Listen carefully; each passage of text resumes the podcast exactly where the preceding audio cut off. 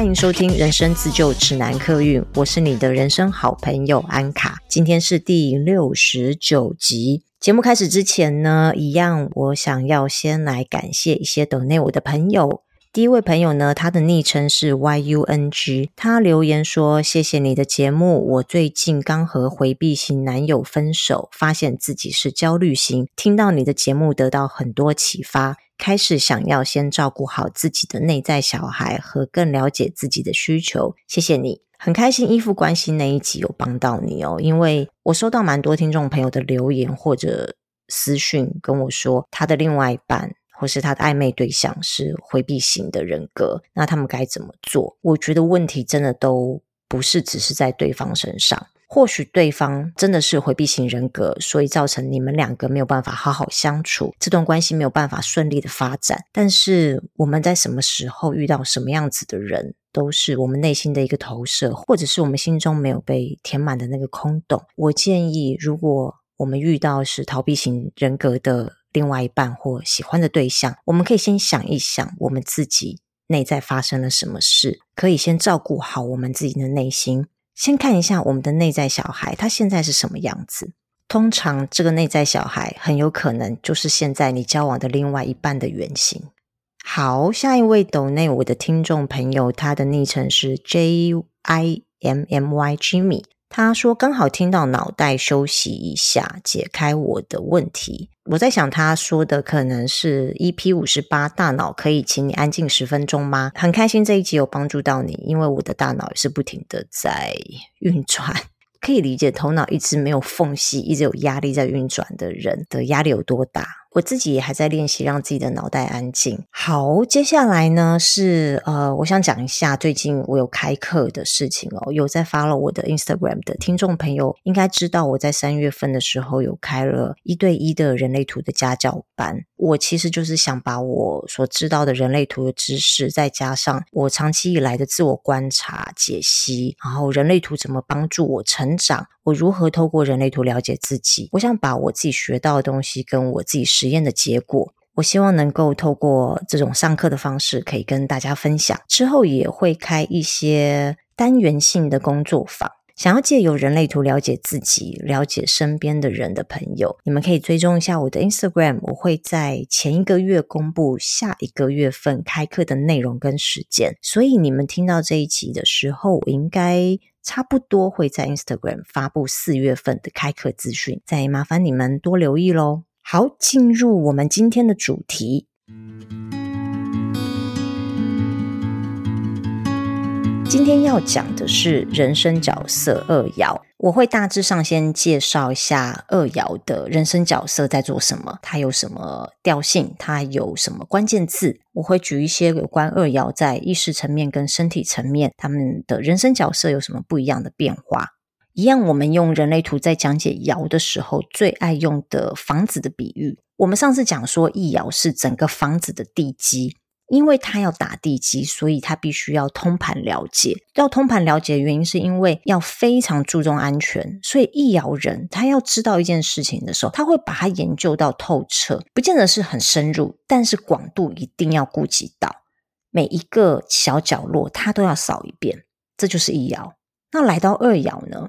二爻是这间房子里面的一楼里面的房间，这个房间呢，有一个对外的窗户，窗户是没有拉帘的。二爻人在这个房间里面，他以为外面的人看不到他，他就很自在做自己啊，在他的房间里面放了音乐，开始听，然后就跟着音乐跳舞，完全的忘我，完全的做自己，沉浸在音乐跟舞蹈里面。在屋子外面的人透过窗户看到二爻在屋子里面跳舞。跳得好厉害哦！怎么会有一个人跳得这么美妙，跳得这么专业？于是他们开始一个传一个，说那间房子里面的一楼有一个舞蹈高手，正好最近这个小村要庆祝建村八十周年，不如我们请他来表演吧。于是这些人呢就跑去按门铃，叮咚叮咚，二摇人出来，他们就问他说。哎，你跳舞跳得好棒哦！你一定是职业舞者吧？不知道我们有没有这个荣幸，可以请你来庆祝晚会表演一段舞曲呢？二爻人听了之后说：“嗯，我很会跳舞吗？我怎么不觉得呢？这这应该大家都会吧？可是我只想在我的房间里开心的跳舞，诶，并没有想要去表演给人家看。这就是二爻人，他是个天生好手，但是他自己不知道自己是个天生好手。当外人看出他们的才华，当外人看出他们的天赋的时候，二爻人反而一头雾水。他们不是在假装哦，是真的一头雾水。大家应该都知道，二爻跟五爻都有呃投射这个关键字，有什么差别呢？二爻它是自身的才华向外投射出去，所以外面的人才会看到他的才华。五爻的人呢，是吸收了外界的投射，大家把自己心中理想的自己投射在五爻身上。然后也把心中那个解答或者是可以解救自己的那个形象投射在五爻身上。二爻投射他自己不知道，可是五爻被投射他自己知道。五爻的部分呢，我等到讲五爻的时候我再详细说明。二爻呢，就像是武侠小说里面传说中住在深山里的奇人，武功高强，但离群所居。所以二爻人有一个重要的关键字，就是隐士。二爻不管是在头脑或身体层面，他们都会想要躲起来。比如说，二爻在头脑层面的人呢，他们知道自己想要躲起来，可是他的身体层面绝对不是在二爻啊。例如二四，四爻人很会社交，那身体会带着他去社交，可是二爻可能想要躲起来，所以这中间就有一个拉扯。那如果二爻是在身体层面呢，那就蛮明显的喽。我认识好多个六二人哦，都不住在台北市区里面。他们都宁愿通车一两个小时去住在离台北市比较远的地方。他们的身体是很需要跟人有一个距离的，他们的身体也很敏感，不是任何人都可以靠近他们的，只有他们的身体有回应的人才能够靠近他们。也就是说，他们的身体在潜意识的层面会不由自主的去靠近对方，就是所谓的口嫌体正直的最佳代言人啊。虽然他们的身体想躲起来，可是对于他们有回应的人，二爻的身体还是会出现的。二爻什么时候会出现呢？就是被召唤的时候。所谓的被召唤，就是要被外界的人或是外界的事情看到他们的才华，看到他们真正的本质，他们的优点。当外面的人召唤他们的时候，他们的身体如果有了回应，他们就会出来。二爻如果是在意识层面呢，例如二四，他们会不知不觉被召唤出来，因为身体带着他们走嘛。四爻的身体想去社交，就把他们带出来了。这也是一个好处，就是二爻的脑子想躲起来，可是四爻的身体带着他去接触人群，而人群看到了他们的才华，就会把他们的二爻给召唤出来。但基本上他们的本质都是想躲起来的，所以当召唤的任务结束之后，他们又会回到自己的，不管是心灵小屋，或者是独居的山里面。接下来，我就举几个名人的范例，让大家能够更立体、更全面的了解，到底二爻人是什么样子的个性。二爻在意识层面呢，我要讲的范例是二四人生角色。我在填掉二四人生角色的名人的时候，我想到几个人，感觉很像二四，很活泼，人见人爱，人脉很广，社交手腕很高。例如林心如，她是华灯初上的制片，华灯的卡司这么强，可见制片在演艺圈的人脉一定很广。但我查了一下，她出生的那一天，她不是二四人，她是五一人。后来我又想到黄子佼佼哥，结果他也不是二四人，他是一三人。我回想起曾经听过在演艺圈做幕后的朋友说，佼哥工作很严谨。他要访一个艺人的时候，他会把他的资料看得熟透透，还蛮像一三人生角色的。最后查到香港去了，我查了曾志伟的人类图。年轻人可能不知道他是谁，他是曾宝仪的爸爸，是香港七零年代、八零年代很有名的演员哦，跟刘德华他们是同一个时期，然后他们也都是好朋友。总之呢，曾志伟也在香港的演艺圈是出了名的人缘好，人脉广。我查了之后，曾志伟是四六人。我想了一下，为什么我会把四六人误认为二四人呢？因为四爻人呢，他们擅长社交这个特质太鲜明了。四爻的目标是向外表现，产生影响力，所以不论他是在意识层面或者是潜意识层面，一般庶民如我都非常容易感受到他们的影响力。所以我才会觉得曾志伟应该是二四啊，怎么会是四六？后来想想，嗯，他应该是四六，因为四六的社交又是更高级了。他们是有目的性的社交，他们会筛选他们要社交对象。可是二四比较是菜市场的阿嬷也喜欢你，街口的小妹妹也爱你，你可以走入人群的，你可以跟任何一个角色、身份、年龄、性别做朋友。我觉得二四是有一个很可爱又很亲民的个性哦。最后呢，我想起了香港的歌神陈奕迅。我想六七年级生应该都很爱陈奕迅的歌。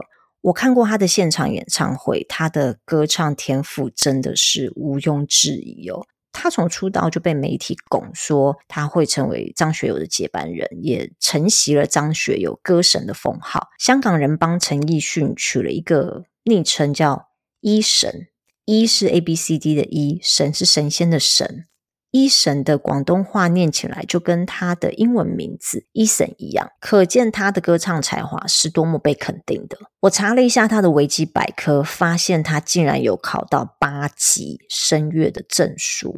八级听说是业余的最高等级，真的很厉害。这也证明了他二爻的天生好手，还比一般的天生好手还要更天才。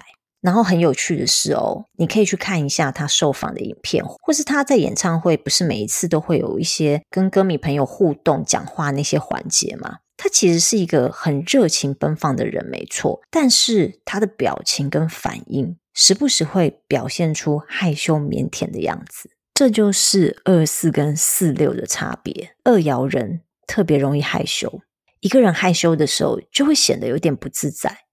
我观察我身边的二四人，平常都很会演哦，很会装没事，也很会装大气。但偶尔你就是会发现他那一些些小小的害羞不自在，甚至有一点腔的个性会不小心跑出来。二爻的意识层面是想躲起来的，他们也不知道自己是天生好手。当他们因为自己的才华被召唤出来的时候，他们会觉得不好意思，拍谁拍谁，好像不是你们想象中的那么厉害。不自觉就会有点害羞，他们不像我们三五人，天生脸皮就长得比别人厚，害羞是什么？能吃吗？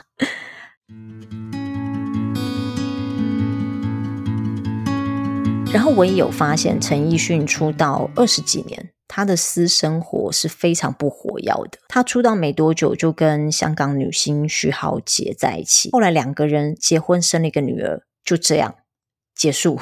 每次媒体有他的新闻，不是发专辑就是开演唱会，很少很少会去提到他的私生活。就算提到私生活，也就只有一个对象，就是他老婆跟他女儿，就这样。很多歌手明星的私生活其实是很活跃的，你私底下的曝光度越高，你越容易被爆料。可见他私底下的个性应该不是像舞台上面这么活泼的人设。我用陈奕迅出生的日期去跑人类图，那一天出生的人有两种可能性的人生角色，一个是二四，一个是二五。但我觉得他也蛮像二五人的啦。五爻是在召唤普罗大众来听我要说的话，想要把我要传递给大家的理念普及化，再加上五爻会被众人投射成领导者。在某个事情或某个领域能够为大家解决问题的人，我不确定陈奕迅的音乐才华是否被投射成能解决失恋情绪的疗愈工具吗？还是说是受到他四爻的影响，用歌声去发挥他的影响力呢？他一踏进歌坛，就跟他现在的老婆交往、结婚，大学还没有毕业就出道做歌手，一直到现在，不管是结婚对象或是工作都没有改变过。这感觉也很像是四爻的固定。总之呢，他的头脑层面在二爻，这是绝对的。那这一点也蛮明确的。再跟大家说一个小秘密哦。呃，我在准备这一集的这几天呢，流日刚好接通了一二二二这条通道。这条通道是社交通道，是开放通道。那很多人都说有这条通道的人唱歌特别好听。陈奕迅呢，如果他的人生角色是二四的话呢，他是有这条通道的。我们每一个人心中都应该有一首陈奕迅。有好多年，他的歌真的是红遍中港台，传唱度非常的高。我觉得有一个很大的原因，是因为他的歌声有很饱满的情绪在里面。好像借着他的歌声，能够唱到我们的情绪中心里面去，觉得也很有意思哦。刚好我想到陈奕迅的时候，也是留日接通一二二二的时候。二爻在身体层面，我想分享的是人数非常多的六二人生角色。我身边真的有好多六二人哦，不知道是不是因为我是三五人的关系，三五跟六二很合，所以不管是工作啊、生活啊，甚至甚至有好几个我的老听友也是六二人。六二人给我的感觉是，不管这个六二人是几岁。他好像都有一个很淡定的老灵魂住在他们的身体里面。他们惯性用六爻抽离的视角在看事情，不是在里面的角度告诉你，他可以给你一个很客观的观点，或是给你一个很超然的想法。有一次，我问一个六二的男生，我问他说：“这个蛋糕吃起来感觉怎样？”这个六二男生说：“嗯，还不错。”那我又问了一个六二女生，她的回应也差不多。我就说，你们可以多给我一点感觉吗？他们说很爽口，他们的回应哦，给我感觉是仿佛他们上辈子已经吃过这蛋糕了，他已经知道这是什么味道了啊！不就这样吗？你还要我多说什么？不过就是一个蛋糕。六个人是大爻人嘛，他们思考的观点跟他们的切入点跟。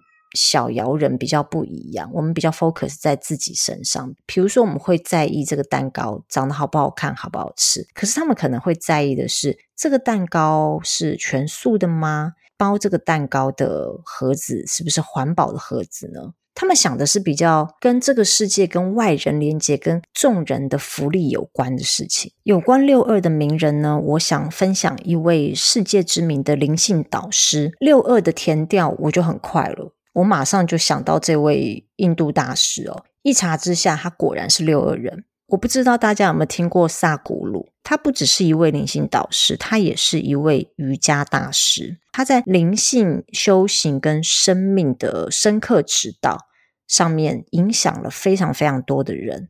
之前我做 EP 五十八那一集，大脑可以请你安静十分钟吗？也是看了萨古鲁的影片之后的反思。YouTube 上面有非常多萨古鲁的影片，有萨古鲁教冥想，他谈业力，他谈开悟，讲爱是什么。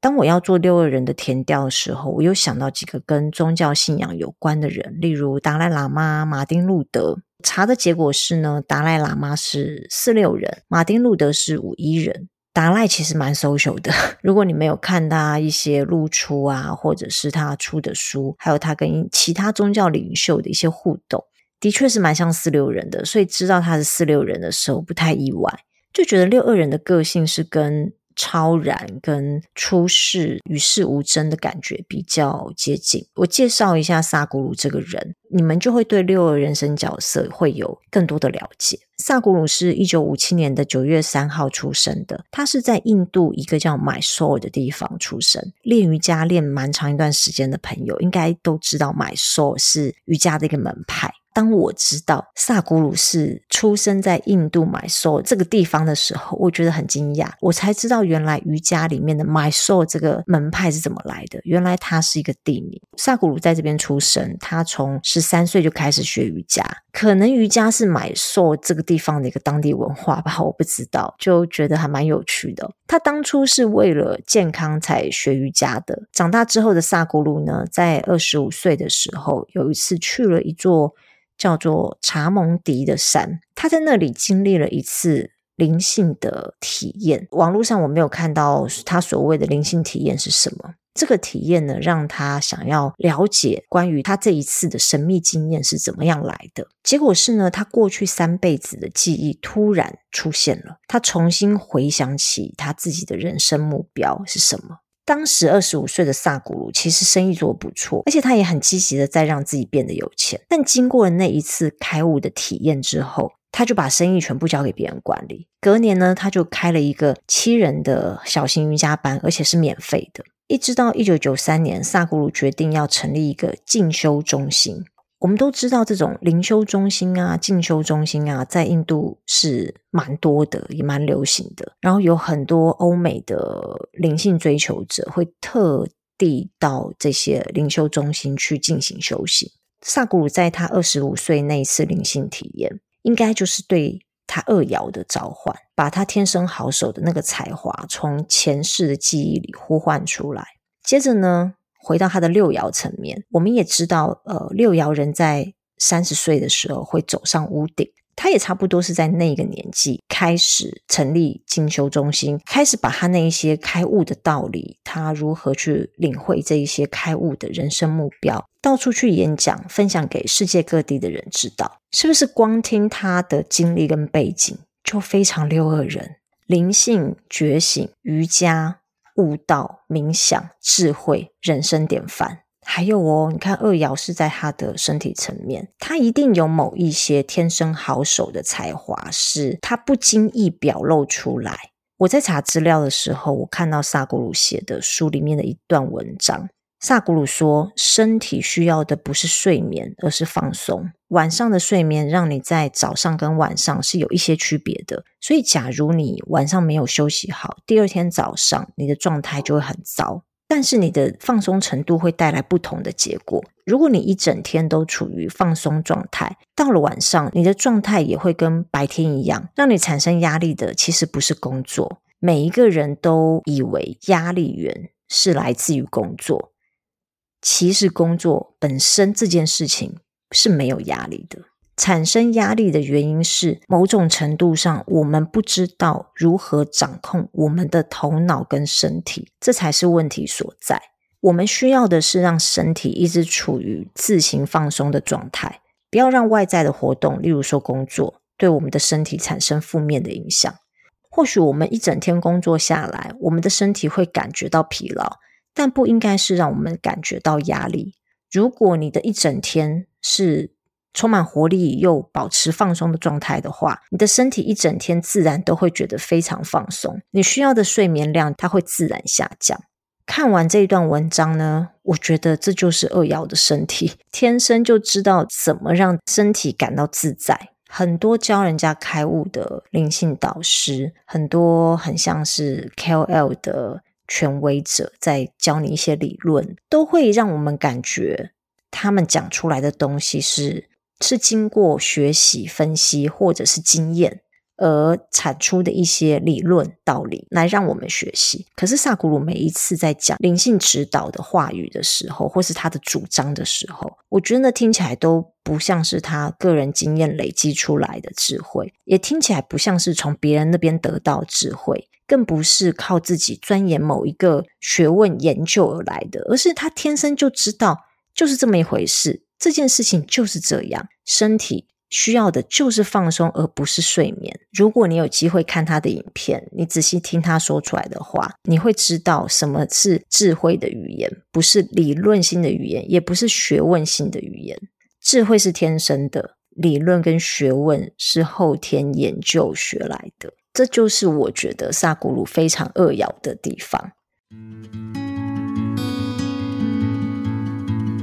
好，今天讲了二爻人，讲了在意识层面跟潜意识层面、身体层面跟头脑层面的二爻有什么样不同的表现跟特征。讲到二爻呢，就不会像一爻那么的沉重哦、紧绷哦。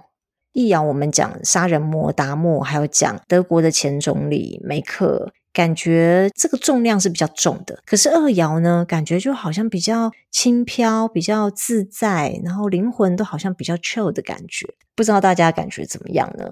我觉得在讲那个爻的特质的时候，好像此时此刻的我在跟二爻共振，蛮有趣的，大家可以感受一下。今天的二爻就分享到这边，接下来是工商服务的时间喽。如果你是第一次听到我的频道，不管你是在 Apple Podcast 或者是 Spotify 还是 YouTube，如果你喜欢的话，请你帮我按下订阅、评分加留言。目前可以留言的地方只有 Apple Podcast 跟 YouTube、Spotify 只可以评分，不可以留言。但如果你都不是用这两个收听，你也很想留言的话，可以私讯到我的 Instagram。关于流日或是我今天有什么对于人类图的感受，我比较会在 Instagram。Instagram 上面及时的贴出来，所以非常鼓励大家，欢迎大家到 Instagram 上面来跟我互动。最后，如果你对人类图的课程有兴趣的话，也可以到我的 Instagram 去看一下最新的开课讯息哦。今天的节目就到这边结束喽，谢谢你们的收听，我们下次见，拜拜。